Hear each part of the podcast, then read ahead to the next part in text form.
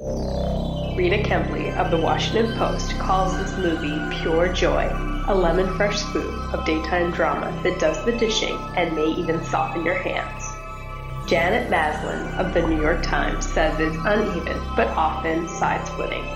And Renee Schoenfeld of Common Sense Media said, hilarious 90s soap opera spoof, semicolon, sexual innuendo, comma, cursing, period. On this episode of Ruined Childhoods, I helped Dan and John determine the fate of Soap Dish. Reboot.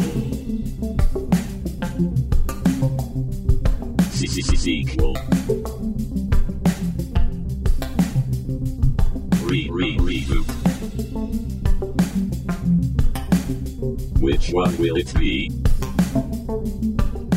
It's the Ruined Childhoods podcast. Greetings, Starfighters. It is time for a very special Ruined Childhoods. This is the first time that we are here in person. I'm sitting here with my brother, John. Hi. Hey, everyone. Not only are we sitting here actually physically next to each other, but we're actually sitting in front of our family. Yeah. They're all just kind of hovering in the periphery, watching. Scott's taking photos, video. Okay. And my wonderful wife, Laura, is actually here as our guest on this episode. She's like our guest expert on today's movie. Expert's a strong word. Well, we like to use strong words around here. What? But, all right. Yeah, like expert. Right. And then in this particular movie that we're going to be talking about, Soap Dish, is one that you specifically requested. Yes, I did. Yeah. Can you talk a little bit about why you wanted to talk about this movie? There's a number of movies that I watched a lot through my own childhood. Ones that I would say maybe weren't appropriate for my age, but that my mother let me watch a lot. And Soap Dish was one of them. The others were... Behind the Green Door. Don't know what that is, but... I guess I'm the only one who knows old school porn. All right. Oh, boy. Oh, boy. And we are, again, reminder in front of Dan and John's whole family. Well, I didn't say I'm the only one in the room who knows it, but the only one on the podcast right now. Right.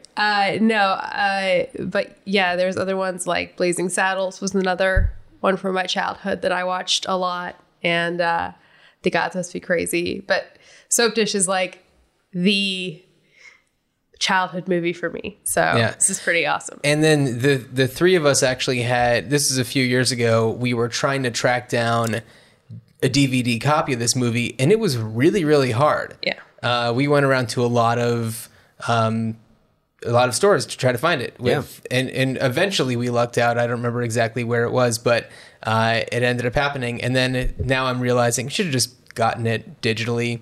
But here we are. Did we not try? Who knows? We are DVD people in a digital world.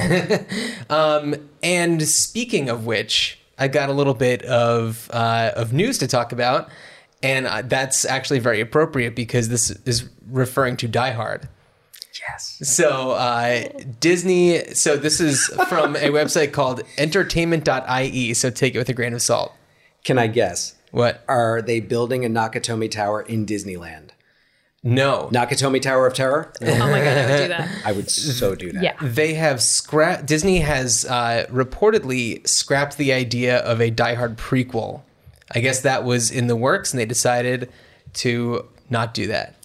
If I remember correctly, the proposed plot for McClane, which was going to be the prequel, was where it kind of flashed back and forth between the, modern-day John McClane and, I guess, the New York City cop John McClane of the late 60s, early 70s, as depicted in the graphic novels Die Hard Year One. Which you just gave me.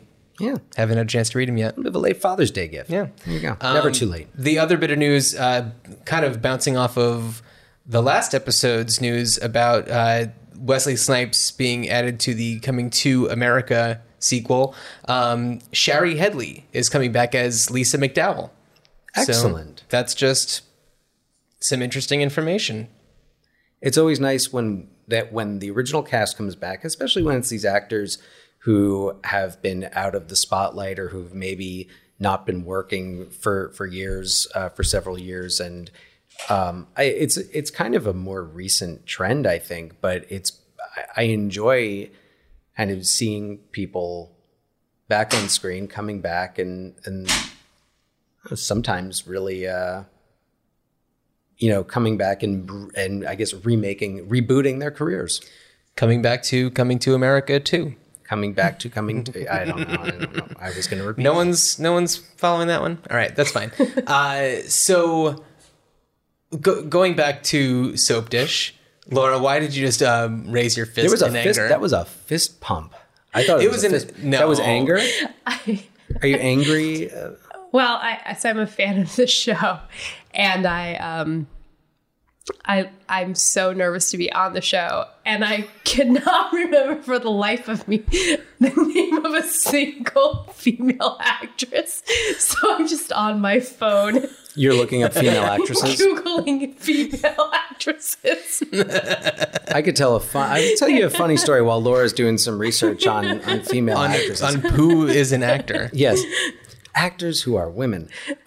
So I want to say it was the first time that I met Laura in person. Of course, we'd met over FaceTime. And this is just funny. This is not movie related, although it would be funny if it happened in a movie. And I remember we were at my parents' house, and I was upstairs using the bathroom, number one. And I didn't lock the door. Everyone was downstairs. There's another bathroom downstairs. And I'm usually a bathroom door locker. I didn't do it this time. I kind of going. Yep. So this is how I meet my future sister-in-law is I relieving myself, and she just opens the door, and there she is. And I don't remember what my reaction was. I think her reaction was probably the same as mine.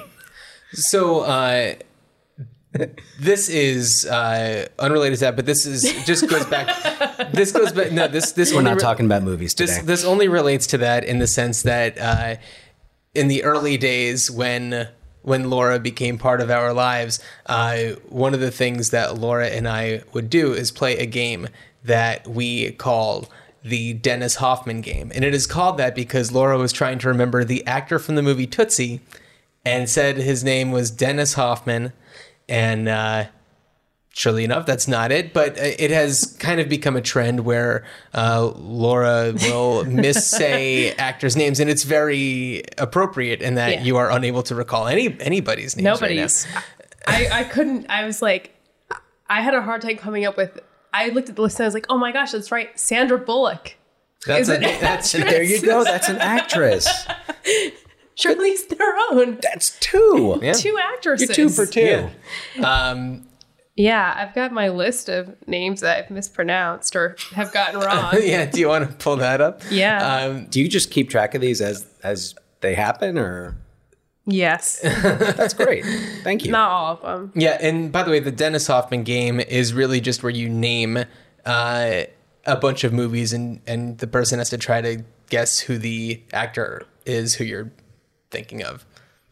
So it's, just something to do while you're on a long car ride. And has anybody else played it with you other than me? Yeah. No. No. I don't think anybody else could. I mean, possibly. I don't know. If you're interested in trying the Dennis Hoffman game, email us at ruinedchildhoods@gmail.com. It's not a really clever pod. It's not a clever game. No, not really. All right, here we go. Dennis Hoffman, Ali Shackrat. Yeah, that's Alia Shawkat. Not Ali Sheedy. No, it could have been Steven Spielberg. Yeah. Jame Judi Dench. Oh yeah, Dame Judi Dench. Jame Judi Dench. Yes. Was that just you mixing that up, or did you have a little assistance? No, I just said it. Daryl and Oates. Daryl and Oates instead of Holland Oates. Marco Grouch. Oh, yeah, Marco Grouch was a good one. Groucho Marx, for those not following. And this one is not an actor, I don't think. But Benedict Arnold. Oh, Benedict Arnold. Yes. Not an actor. Benedict Cumberbatch. Yeah. So those are kind of the highlights. Yeah, there's certainly other things that aren't names per se, but those are some of the highlights. Thank you for sharing. I wasn't going to put you on the spot necessarily. No, it's okay. We have a list for a reason, and this was it. So you're now a fan favorite. Laura, just now that you're on Ruined Childhoods, I have to ask, do you remember the first time that you saw Soap Dish? No. I mean, I'm sure I can tell you. Well, okay. So maybe. We had one of those things where you would, like, for $1, get a bunch of movies on VHS. Oh, like Columbia House? Yeah, we had Columbia House. And so we had, like, hundreds of VHS growing up, just constantly. So we had Soap Dish on VHS.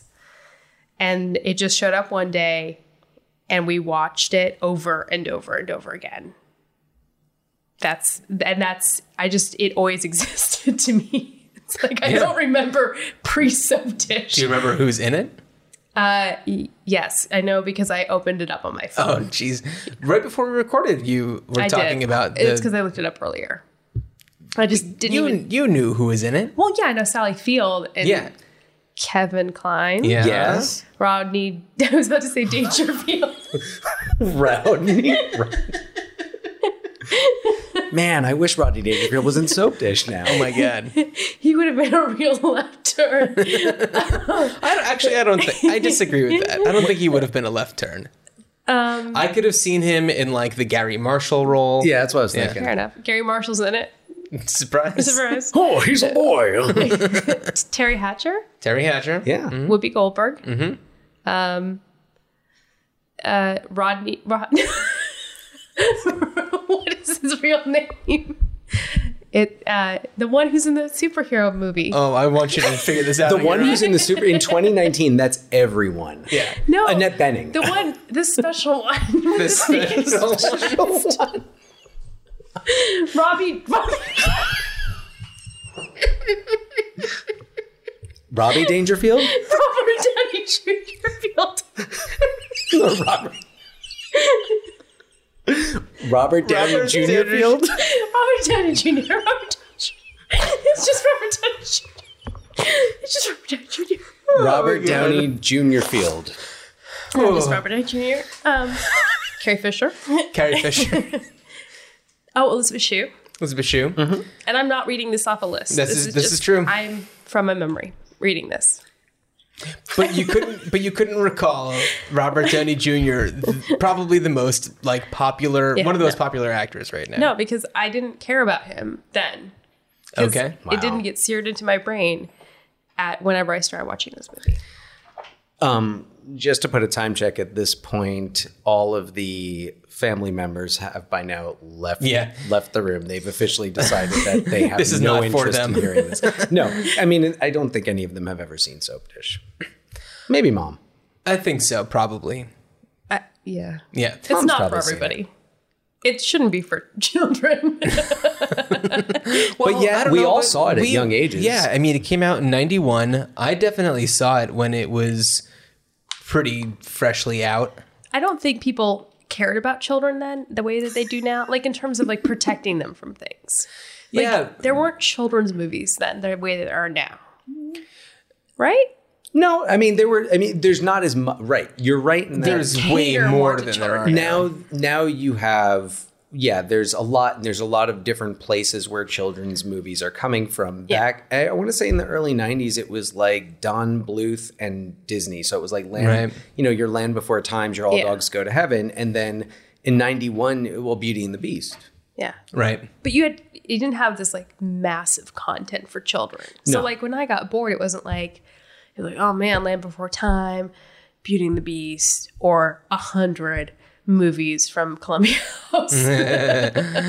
Well, and if I may, you may. You're also younger than your siblings. Yes. So when you're younger than your older siblings, you tend to watch John. As the youngest, John saw Spaceballs in the theater at sure did 3.5, 4. Yeah. Yeah. So. I mean, yeah, we I was basically brought around to do the things that my older brothers were going to go do. Yeah.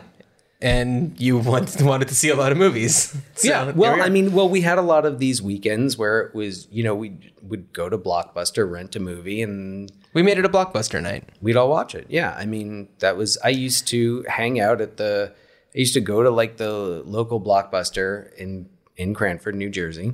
And I mean, like, if there was like, like something new that was hard to get, like I would hang out and wait to see if it came in.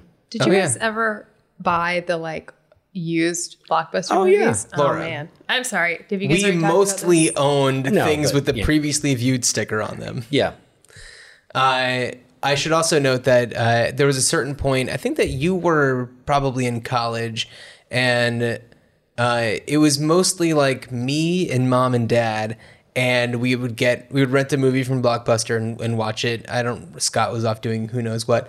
And I remember that kind of, the end of that was pretty much, hey, stop snickering. Were you miming eating pizza? Yes. But anyway, I think the last of those was when they rented Lorenzo's Oil. And I was like, yeah. I think I'm okay. I'm sorry, I just thought of the movie Paul. Okay. The movie Paul is a fine movie with an amazing joke. And the joke is the reveal of Jason Basement. Oh my God. Oh, it's contagious. Jason Bateman's character. He's like Agent Zoil. And then it's discovered that his first name is Lorenzo. And there's like, wait, your name is Lorenzo Zoil? So random. It's such a great joke that like we appreciate, but like no one else would pick up on that. Most people wouldn't pick up on that.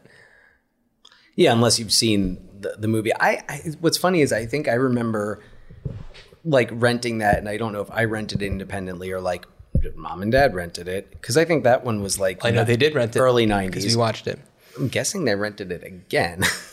But I remember, yeah, just watching it, and I have trouble watching movies about like sick children and terminally ill children.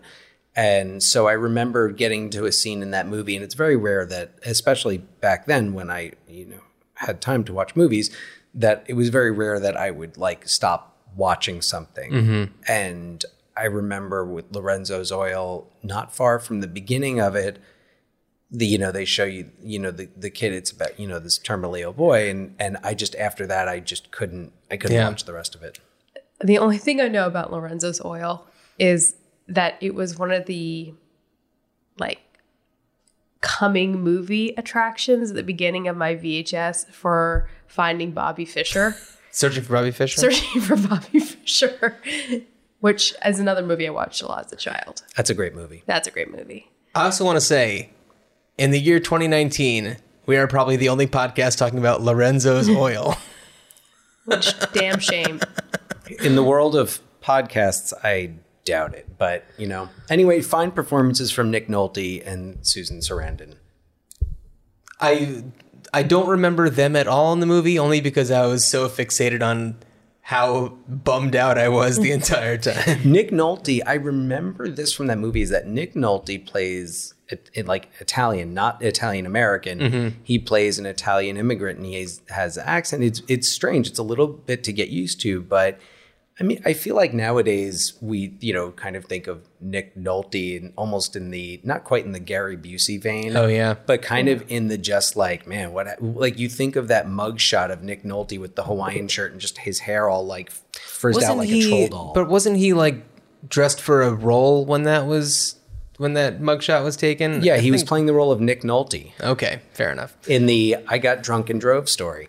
But Nick Nolte is, is an excellent actor who's done some really, tough roles. And Laura, are you Googling Nick Nolte right now? No, I'm Googling male actors. Robert Downey Jr. Field. That's the funniest thing I've heard in a long time. That's really good. Anyway, shout out to Nick Nolte. Yeah. And Susan Sarandon. Yeah. Also, why not? Male actors generally. And male actors in general. And, so let's talk a little bit more about Soap Dish. Yeah. I will give as brief of a synopsis as possible because this movie is very layered and zigs and zags a lot. But basically, it is a movie that it's about a soap opera that emulates the feeling of a soap opera itself. The real life people have very soap opera-like storylines going on. The lead role is Sally Field as Celeste Talbert. And then we have Kevin Kline as Jeffrey Anderson. And Celeste's niece is Laurie Craven, who's played by Elizabeth Shue. And this movie has been out since 1991, so I'm just going to go ahead and spoil it. But because there's no way to really briefly do this. But Laurie is the secret child of Celeste and Jeffrey, and has been raised as her niece, thinks that she has parents who died. That was all made up. What's up? Oh, and what's funny is everything in their real lives, what I love about this movie is these characters are not able, especially Celeste Talbert, she lives her real life like it's a soap opera. So like when she has this love child in the early 70s, right. She invents this, she has the baby. The baby grows up raised by Celeste's parents, and Celeste makes up the story about a twin sister who died in a car accident. Yeah. So once that happened, Celeste basically had... so she's on the show called The Sun Also Sets. Jeffrey Anderson is also on it, and she has him written off the show once this baby thing happens. And I guess she was... the way more successful one and had that power. So he is off doing, as he says, hemorrhoid commercials and dinner theater. He's doing Death of a Salesman. He's doing Death of a Salesman in like Tampa or something like that. Yeah. And very, very depressing, just people not paying attention and being loud and waiters crashing into things. And meanwhile, Robert Downey Jr. Field, his character, he's the producer of the show, and there's an actress on the show, Montana Moorhead, and they are having he really wants to be with her, and she's kind of using that to get him to get Celeste off the show so that she can be the star. She is the nurse on the show. Because it's soap opera and there's a lot of hospital scenes. She's Nurse Nan. Nurse Nan. One of the best parts about her character, and one of these great character moments, is when she's got, David Barnes, Robert Downey Jr. Field. And she's like, she's intimidating because every time he's kind of like backing off of their plot, she intimidates him. And she's like, do you know what my life was like growing up? Other kids thought I was evil. She plays that part so well. So and the physicality of their roles is you can't stop watching it. It's so much fun to watch. And the movie itself has a really fun cadence to it. There's this like spastic energy that all of the characters have at every possible moment, with the exception probably of Whoopi Goldberg's character, Rose Schwartz, which I always felt was a play on her name. Whoopi Goldberg. Yeah. It's so much fun. I'm trying to think if there's anything else that I'm really missing, but there's so much that happens. It's impossible to really capture everything. I mean, I guess just other people who pop up in the cast. Kathy Najimy is the wardrobe person. Carrie Fisher is the casting. Yeah. Carrie Fisher producer is something like that. Wonderful. She's the casting director. She's like the horny casting director. Yeah. Yeah. Well, she's another one with that great line that I will never forget is when Elizabeth Shue's character kind of storms into her office and she's, I'm Laurie Craven. I'm an action. Well, I'm Tammy Faye Sharon and I'm a bitch. Yeah. Impressive that you remembered the character's name. Yeah. I know that you just watched it, but like, honestly, still, though, I would have remembered it. But she's barely in the movie. And the fact that that's her name is pretty irrelevant to anything. I mean, I've seen this, and I might have gotten the name wrong too, but I've also seen this movie several times over the years. It's just a fun movie to come back to. Yeah. It doesn't linger. It moves along. It's very fast paced. Yeah. Happy. Yeah. Sorry, there's hotel noises here. Things just kind of make noise here. And ghosts. So I don't know. I just rewatched it. Dan, you rewatched most of it. Laura, it's been, well, we watched it a couple years ago, probably. We did. It's pretty seared in there. Yeah. Yeah. And just by looking at photos, I was like, oh, yeah. Yeah. And Laura, is there anything from the movie that really jumped out to you? Like anything that, any certain parts of it, any aspects of it that have stuck like with you? Lines that like names of the actors, perhaps?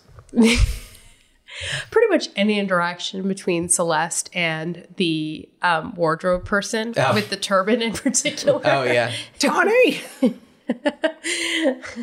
What's her thing with turbans in that movie? Because she tries to put Elizabeth Shue in a turban. Yeah. Yes. But funny. It's because like a large part of this movie is about getting older and feeling like you're becoming irrelevant, right? And that you're aging out of this industry and all of a sudden you're not the middle of the storyline anymore. You're all of a sudden becoming a peripheral character. You're getting written out of your story altogether. And so the turban becomes this like significant object for that.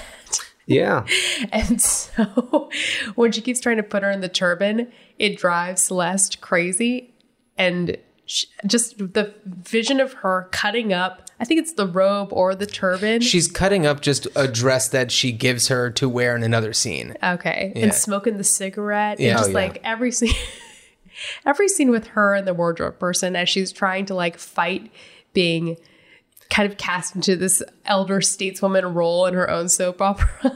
There's this one moment, and it's so subtle, but it's right before kind of this big reveal as they're filming a scene, and Sally Field has been smoking, or Celeste Talbert has been, she's been smoking a cigarette, and she goes to like storm onto the set, and she just sticks the cigarette in Kathy and Jimmy's mouth, and like a few minutes later, you see her smoking, and it's just one of those great moments where it's like they didn't just forget about that. They didn't have to do that. Like that's not for anybody except the people that are like remembering to notice things. I mean, honestly, I don't think I noticed it until I saw it most recently. Well, that's the thing is that movie's so dense. There's so many different things going on, and each character has all of these ways that they move that are very unique in that they're not things that people actually do. There's one moment when Robert Downey Jr. Field is typing a script for a new scene, and you see him typing on a typewriter, and he flips his right hand over so his thumb hits like the return key to go down to the next line. Like normally you just kind of hit it with your pinky or whatever, but he like flips his hand over so palm up and it goes to return. Are you thinking of the scene where he's writing and Montana is standing over? Yeah, he's not hitting the return button. He's grabbing her boob. No. This is a different scene. Oh, okay. It just shows, it's an overhead shot of his hands. Oh, yeah. Okay. And it just like pops over, and it's like, what an interesting decision. But he really there's a lot. There's that one moment where they're in the hallway and he gets this brilliant idea, and he stops and he like drops his bag, and then he just walks up and down the hallway, like snapping his fingers, like doing like three snaps in a Z formation. Yes. And going, I know exactly what you're talking about. Or when he stands up in the middle of the conference room and like blows the whistle and right, that part's great. And also when they're at Laurie Craven's apartment door and you just see the fisheye shot through the keyhole, and it's him, it's Carrie Fisher and the Whoopi director. Goldberg? No. Oh, the director guy. Yeah, the director. Yeah, because, and then it's just like, how would you like to be? And then one of the persons goes, famous. And they go, Like, there's just kind of a nice, fun, weird, punchy cadence to it that's really bizarre. And it's like, people don't do that. And it's fun. And I also just want to talk a little bit about Sally Field. And I've only just started reading her autobiography. And Sally Field has a lot of soap opera-ish things that happened in her life. She discovered that her, I think, grandmother was an illegitimate child and was being, I guess, did not know about that for a while. And she has all these other sisters. And then, whoa. Yeah, totally. And her parents got divorced, and she didn't know until, like, I think her father's death, through letters that he had, like, sent to her but never opened, the reasons why their relationship was weird, you know, because of the divorce and why the divorce happened and things like that. So it is very soap opera-y. It's fun. Oh, I've got a trivia. Oh, is that how you say it? No. I've got a trivia. I guess in the world of Soap Dish, though, you might go with the snaps. Robney Downey Jr. Field. Oh my God. It's getting worse. This is, oh boy. So I guess Burt Reynolds was supposed to be in the Kevin Kline role, but he, speaking of soap opera, he couldn't be because he was married to Lonnie Anderson at the time. And she said, you have to turn this role down because he'd previously been in a romance with Sally Field. And she was like, I don't want there to be a bunch of rumors about you and Sally Field being together when you're married to me. Yeah, and he's always said, like, you know, Sally Field is the woman of my dreams. Like, yeah. And Lonnie, if I believe Lonnie Anderson's excuse was like, it'll make you the laughing stock of Hollywood if you do this movie. Which I don't think it. I think, you know, the reasoning was, I don't want you having kisses with Sally Field. Having kisses. I don't want you going to first base with Sally Field ever again. So, Dan, do you remember the first time you saw this movie? I'm sorry to disappoint you, but no. Laura doesn't get to witness it in person. No, I'm sorry. I've heard it so many times, though. It's so beautiful. You know, and there's so many other movies that we'll talk about where I will be able to tell you, you know, everything down to the size popcorn I had. So, but today's not that day. It was a blockbuster night. It was a blockbuster night, baby. Yeah, I mean, and I don't remember. I can only assume it was a blockbuster night. Like, I'm pretty sure I remember, like, that was how it was rented from Blockbuster. Okay. Oh, another thing I wanted to talk about, Sally Field-wise, if I may have the floor. Please. And this is more of an appreciation moment, because I was thinking about her role in Soap Dish as well as her role in Mrs. Doubtfire, and she does this really interesting thing, and I'm trying to think if she does it in other movies, probably not Lincoln, but she, like, has a line and she repeats it in different inflections, and it's like punctuating it in a really fascinating way. And I'd like in Mrs. Doubtfire, when she finds out, she's just like, the whole time, like, she just modulates her emotions but still saying the same phrase. Well, it's kind of like, I feel like a line like that in Mrs. Doubtfire, and I know what you're talking about in Soap Dish, but because she did it the same way in Soap Dish too. It's like the first time she's surprised, and then she realizes she's angry. Yeah. Oh yeah. It's an awesome thing, and I don't know. I have to go back and watch some of her other stuff, like Punchline or Gidget, The Flying Nun. Smokey and the Bandit. Which I did watch recently. I don't remember from that one. Oh, Steel Magnolias, yeah. Yeah. Good Sally and Field. Other Sally Field movies. Yeah. I don't think she does it in Forrest Gump. Norma Ray. Mm-hmm. We're going on strike. We're going on strike. She does do it in Norma Ray. No. It's places it's in the just heart. It's a really cool thing that she does, that I noticed that she did it in this also, just because I love that delivery. And it's funny because whenever I think of Soap Dish, I always think that she has that line from Mrs. Doubtfire, but then I'm like, no, that was Mrs. Doubtfire. But it's like the same spastic energy. It's something, yeah, no, she has a very similar line, like to Rose. She does it a few times. Yeah. Also, just a hilarious thing that's in this movie. What's up? So, no, I just remembered, like, I think the first time she does it, it's when she gets broken up with over the machine by the voice of Kevin Spacey. On the machine, Rose, on the machine. Yes. and then right after that, which is what I was about to mention, is that the way that she copes with her depression is by going to a mall in New Jersey and being noticed. Give them my greetings in Paramus. Yeah. Kevin Kline.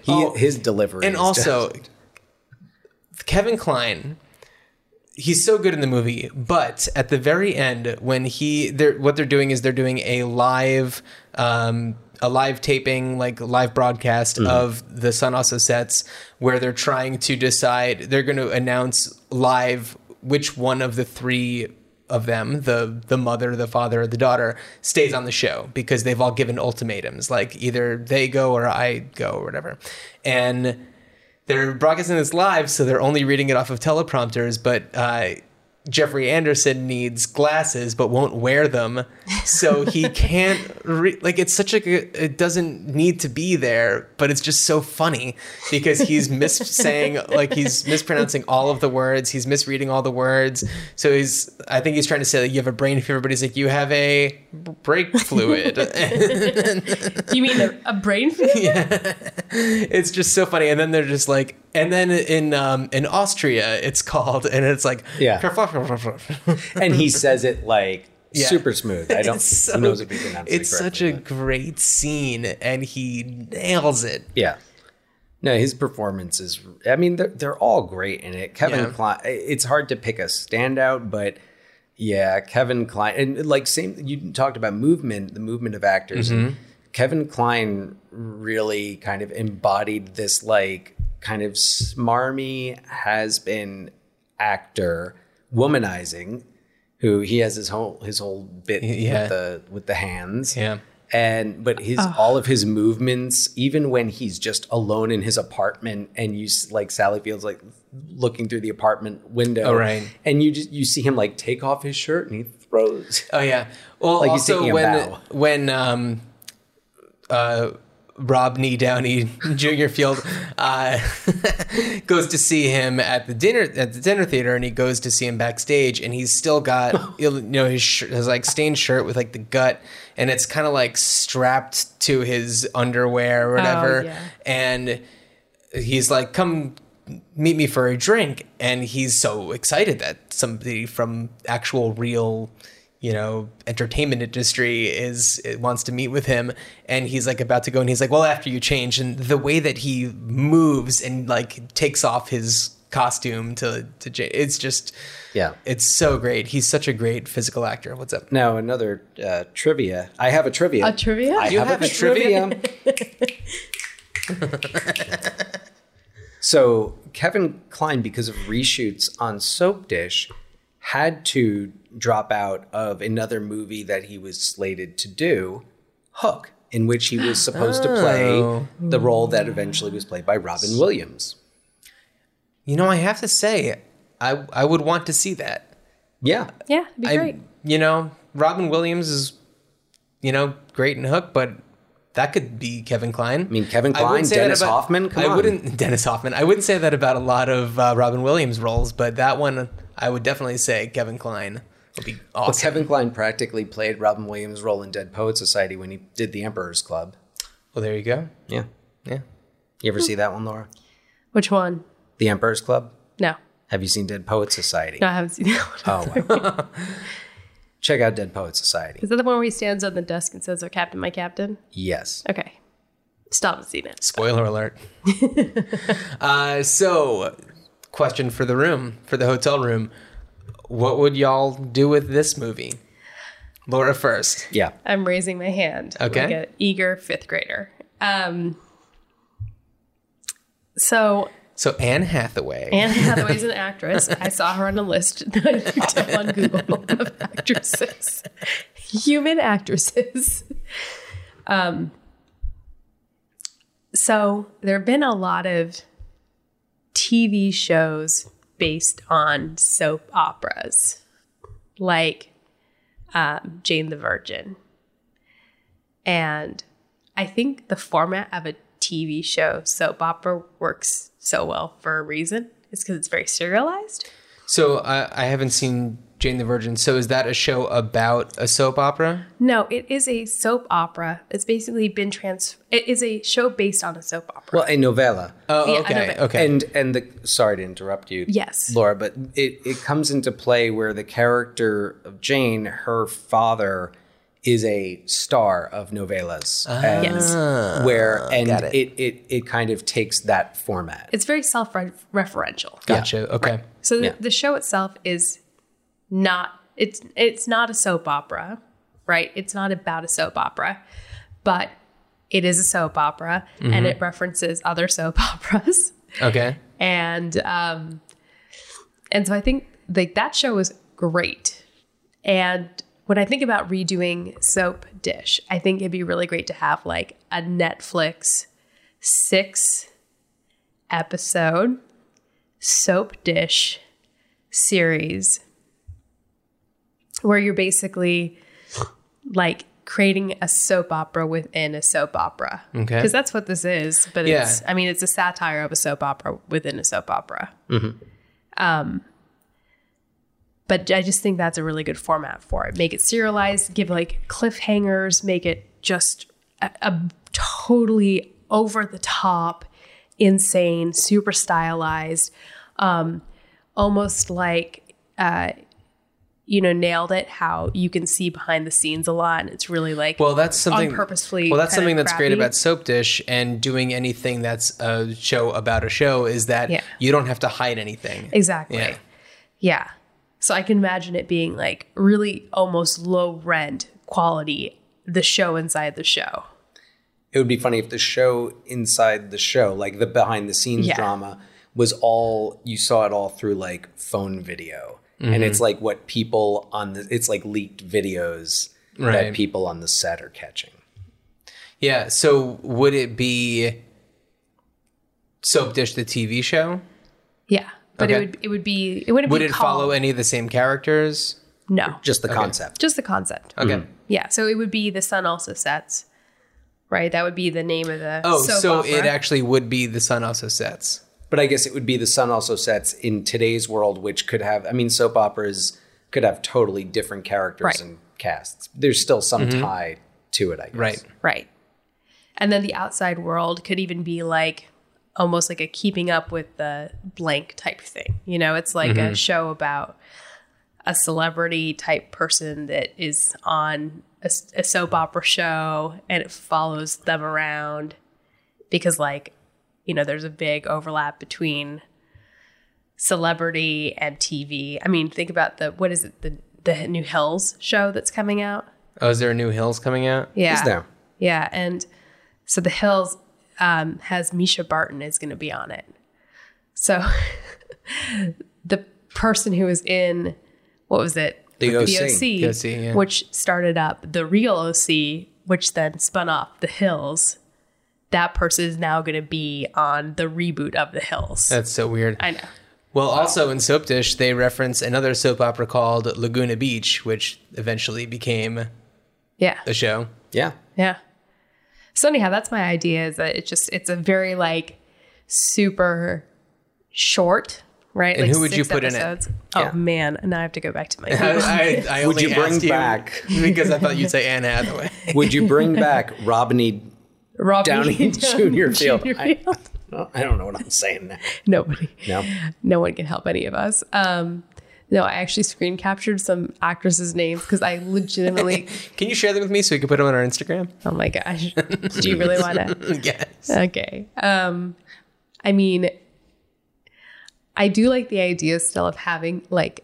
I think having an actress who is, quote, aging out of... the soap opera industry is really great. And I just feel like she is just a little too old for this. Like, not old. That's not the right word. She's past that point in her career. Mm-hmm. But Julia Louis-Dreyfus. Oh. Yeah. No, Julia Louis-Dreyfus is a great choice. Yeah, I think that's a perfect choice. Really? Yeah. I just feel like she's so, I don't know, she's played so many like manic, crazy characters that are, I'm just like, would this really be a good fit for her? But on the other hand, I'm like, she has that great manic energy and also like of someone who is so beautiful and revered and would be great at like manically clinging on to that. But she's already kind of played that in Veep. because that's a big part of her character on that show. So that's kind of why I'm like... But it could, you know, there could be ways that it's different from that. Yeah. No, I see your point, though. It, you know, it would almost be kind of like a Selena Meyer, Elaine Bennis hybrid. Yeah. But then I was thinking maybe a man. Because, like, you know, maybe a man is aging out of being that. Men aren't getting enough roles these days. Well, and, you know, they always say that men don't look hot after age, you know, what is it, 80 anymore. So. Yeah. Sean Connery finally aged out of being sexy at 90. Finally. Well, when was the last time you saw Sean Connery? You don't know he's aged out of being sexy. That's true. Dan, thoughts? I have so many. Of course you do. So first of all, I should say... Thoughts about Soap Dish. Yeah, no. This is, I'm not thinking about anything else right now. So first of all, there was a proposed remake. Ben Schwartz was writing it, and this was as of 2011. Oh yeah, I remember that. No. Yeah. So I remember reading about that, yeah. I don't know what happened to it, but I actually, remake is kind of the one way I wouldn't go with this. Uh-huh. I don't think, because first of all, and this is kind of my one kind of question for you, Laura, is, you know, I feel like the soap opera world of today it's very different. It's not as, like, I feel like people don't schedule their days around watching their stories. Some do, but I also feel like I don't know. It's just not the same. So we have too much streaming. So, and that segues perfectly into my sequel idea, which actually, you know, I was thinking of it as a movie, like a theatrical movie, but this could work in your format as well with the limited series, where Netflix, in the story, is rebooting The Sun Also Sets. And let's say David Barnes, still played by Robney Downey Jr., like, I don't know, maybe he's on a podcast or something, or he's like, I could see him being on a podcast where he's interviewed about, like, his career, and maybe he like just won some Lifetime Achievement Award, and they were like, so what's next? And he doesn't have anything next. So he just is like, we're rebooting The Sun Also Sets. Oh yeah. And he kind of says it. And then he's like, and we're bringing back, like, you know, we're bringing back all the stars. We're bringing back Jeffrey Anderson. We're bringing back Celeste Talbert. We're bringing back Laurie Craven. And then you kind of find where all these people are in their careers. Like Jeffrey Anderson, who in Soap Dish has a line about, they always loved me in Canada. He's going to bring his Hamlet there. Right. Maybe that's something we never touched on, is that he has, part of the deal is that David Barnes is going to help him produce his one-man show of Hamlet, in which it all takes place in someone's head. So it's all played by the same, in Hamlet's head. So it's all played by the same person. So go on. So let's say Jeffrey Anderson has now opened his own school of acting in Canada. And so, like, you have to bring him back. Do they do stuff? Is it a lot of, like, touching hands? Yes. Yeah. Oh, it's all hand work. Maybe he does a hand, because he talks about movement class too. Maybe he does a hand movement class. I don't know. I feel like Laurie Craven should be in, like, the Sharknado movies or something, like Sharknado, a parody of that. Is she actually in a movie like that? Elizabeth Shue? Yeah, like. She might have been.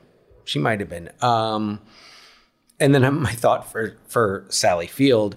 It'd be funny. Now, Celeste could go different ways, but what if Celeste became, like, a renowned actress? And it would be funny to spoof her role in Lincoln. She was nominated for playing Mary Todd Lincoln. Like, maybe she's Golden Globe nominated for playing, like, Lady Bird Johnson or, like, Nancy Reagan. Elizabeth Shue was in Piranha 3D, which was hilarious. Yes, agreed. It was. So I could see that. And then you're also going to bring in new actors. I think Titus Burgess would be a fantastic, like, maybe, like, you could bring him in as Tawny. I was thinking the new casting director, maybe the director of the show. He could be Rose's protege, perhaps, because of course you'd bring back Whoopi Goldberg as Rose Schwartz. Of course. Oh man, she's so great. So I think that there's a lot you could do with that. And in my mind, it was it would be a feature sequeling Soap Dishier, two soap, two dish. I don't know. Soap douche? Nope. I was thinking DEUX. Soap bottle? Soap duh? Soap, yeah, but then with the sh at the end. Soap dish. But I think it could also work in that like limited series format. Now, that wasn't my own. That was kind of my first big idea. And then I thought, well, you could also do a prequel. What if you did a prequel about Celeste and Jeffrey in 1970 leading up to... I also had that thought. This whole pregnancy. Yeah. And then my other thought, because it does have such a snappy rhythm to it and such great music.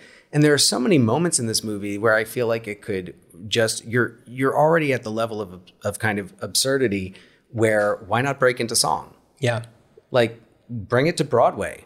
Soap Dish the musical. Well, also bring it to Broadway or do something like Crazy Ex-Girlfriend where it's a musical television series. Yeah. Yeah. Though I feel like it's, I think the live, again, like the live, like imagine that as a Broadway, The Sun Also Sets as a Broadway set. And like, I'm imagining a lot of the sequences. And I'm imagining the performance. The performances in the movie are already so big. Yeah. Oh. I'm just imagining an actress being like, here's your soup. Here's your soup. Yeah. That's a musical number. Well, here's your soup. Have some soup. Drink some soup for you. One of the... I wouldn't be writing it. One part that I love in the movie is towards the end when Celeste and Jeffrey are standing outside like the stage door or whatever. And...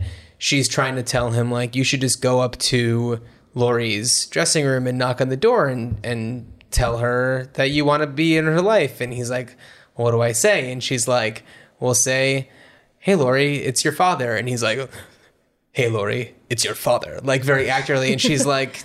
And he's like trying to find the role in his head. And trying to get, in your real voice. Yeah, in your real voice. And he's like, hey, Laurie, hey, Laura. He doesn't know how to be a real person. He doesn't know how to be real. It's so good. It's so good. And then she tells him that she's... And then cross to her. Yes. It's so good. So my idea is actually very similar to certain aspects of both of yours. Mine is that because soap operas have gone the way of the dodo, I don't know if any really still exist anymore. I know that ones like... was it General Hospital? One of them that like went to a streaming service and then, yeah. So I think that's where they live. Yeah. They're kind of petering out. And, one thing I was thinking is that it would be really great if, and we were talking about how streaming, everybody watches everything on demand. No one's just like staying at home at a certain point to watch their soap opera.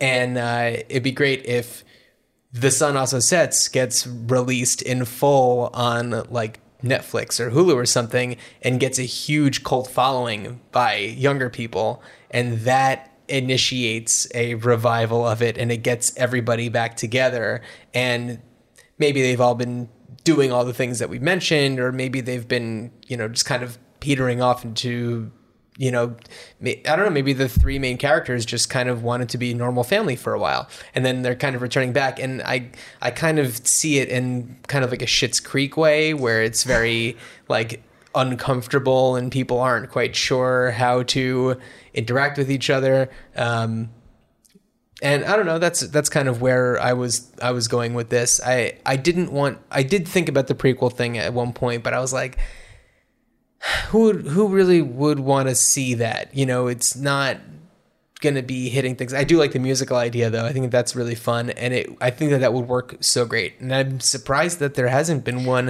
or maybe there has been one. I think that they tried to do a play. They did a stage adaptation. Adaptation. But yeah, who dated it? I don't know who dated it. So anyway, that's where I was thinking that was my impetus for bringing back. So the Sun Also Sets. Also, it's like now is a time when people who have been traditionally film actors are doing a lot of television. And what are you seeing?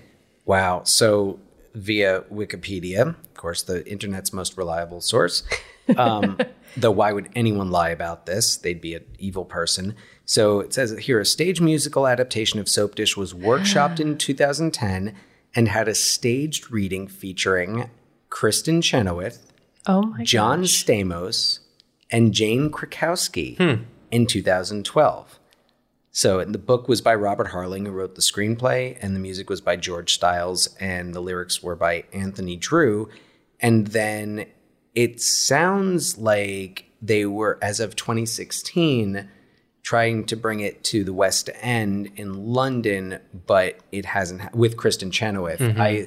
I assume as Celeste. I'm guessing Jane Krakowski was playing Montana. She'd be a great Montana. Yeah, she really would be a great Montana. And I'm guessing Stamos as Jeffrey. Yeah. Yeah, who I could see that too. So, yeah. All right, so clearly we're not the only ones thinking about this, but no one's making it happen. Yeah. But I feel like it could work really well and be a lot of fun. And who knows, maybe it will come back up. It seems like that was pretty recent, and who knows. Well, and that was right, like 2010. Then you've got the proposed remake in 2011. So I don't know. Yeah, God, that would have been so good with Ben Schwartz. But I'm interested yeah. Well, he was writing it. Yeah, I mean, I'm just thinking like he wouldn't have. I don't think he would have done it. So it was just like a total replica of it. Mm. Well, I can't imagine he would have. And so, John, you're what you're talking about mm-hmm. The Sun Also Sets going on Netflix and gaining a following, reminds me of the recent, and I haven't seen any of it, but the Beverly Hills 90210. Oh, I don't know anything about this. What is the deal with this? It's kind of it's the concept, as far as I understand it, is where the cast of 90210 gets together and decides that they should reboot the show. Okay. Laura, do you know anything about this? All I know is it's the original cast, and they all get back together, and it's like their real selves, their non-90210 selves, but like heightened reality. Okay. So Jeannie Garth is on her like fourth divorce. Sorry, what's that? Cheaty? Like from The Good Place? Jenny. Jenny Garth? I heard G.D. Garth. Goddamn Garth. Jenny Garth. Jenny Garth. It's the name that people actually have. Jenny Garth. Oh my gosh. Can we just cancel this episode? So yeah, it's too late definitely not. Oh, it's too late. Oh. So they play themselves in a heightened version of reality that's inspired by their real lives and relationships. Yes, it's like extra gossipy, basically. Well, it sounds a little Soap Dishy because they deal with. So in this, the actors are dealing with launching a reboot, but they're playing this heightened version of themselves. So I don't know if it's supposed to be comedic or what, but I don't know. Are they funny people? Notorious. I mean, Jeannie Garth. I don't know about Jenny Garth, but Jeannie Garth is hilarious. Yeah. I went to high school with her. I hate both of you so much. Yeah, no, actually, I don't know if I mean, I don't know, maybe. And then, well, of course, and Luke, you know, you have the loss of Luke Perry. Right. Yeah. So I assume that's not very funny. No. I mean, yeah. So I don't know. I don't know if there's a call for it. Like I don't know if you saw did anyone here watch the 90210, the one that was, no, like the 2009 reboot? I watched like 2 episodes of it. Yeah. It was fine.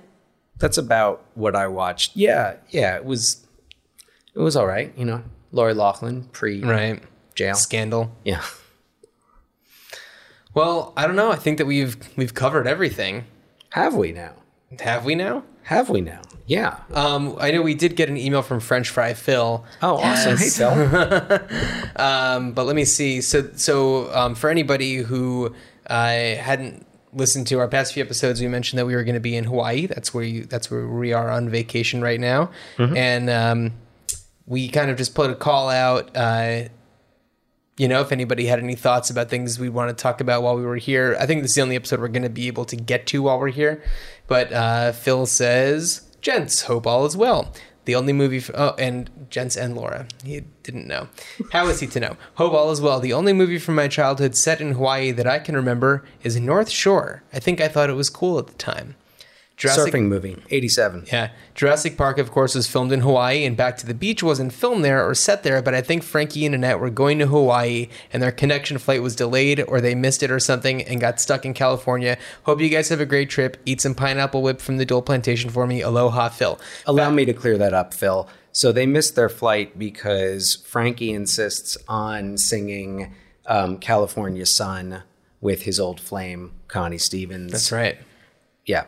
So they missed the flight. Back to the Beach is a very important movie from our childhood. It really is. It's one that we're going to have. I don't know how we would get to it because it's not one that you can really. Yeah, we don't just pick any movie. We really do try to figure out what ones make the most sense. Yeah. But I do love that you talked about Back to the Beach because that is.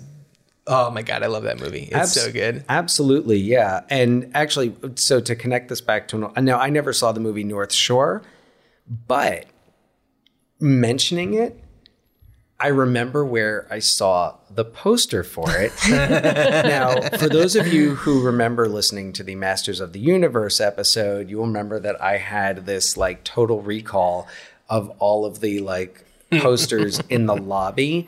North Shore was definitely one. Oh my God, that's nuts. Before coming here, we're on Oahu right now, and before coming here, I wanted to see what movies were filmed here so I could just kind of get in that mode to be here. I was like doing laundry and stuff, getting ready for the trip, and I watched 50 First Dates, which was shot mostly out here. So fun movie. It is a fun movie. Yeah.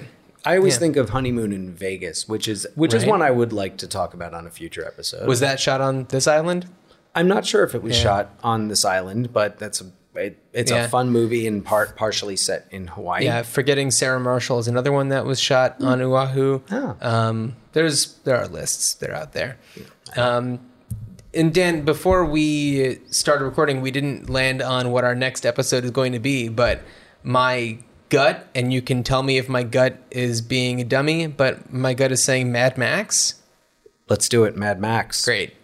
Laura, do you have any additional thoughts you want to share before we wrap things up?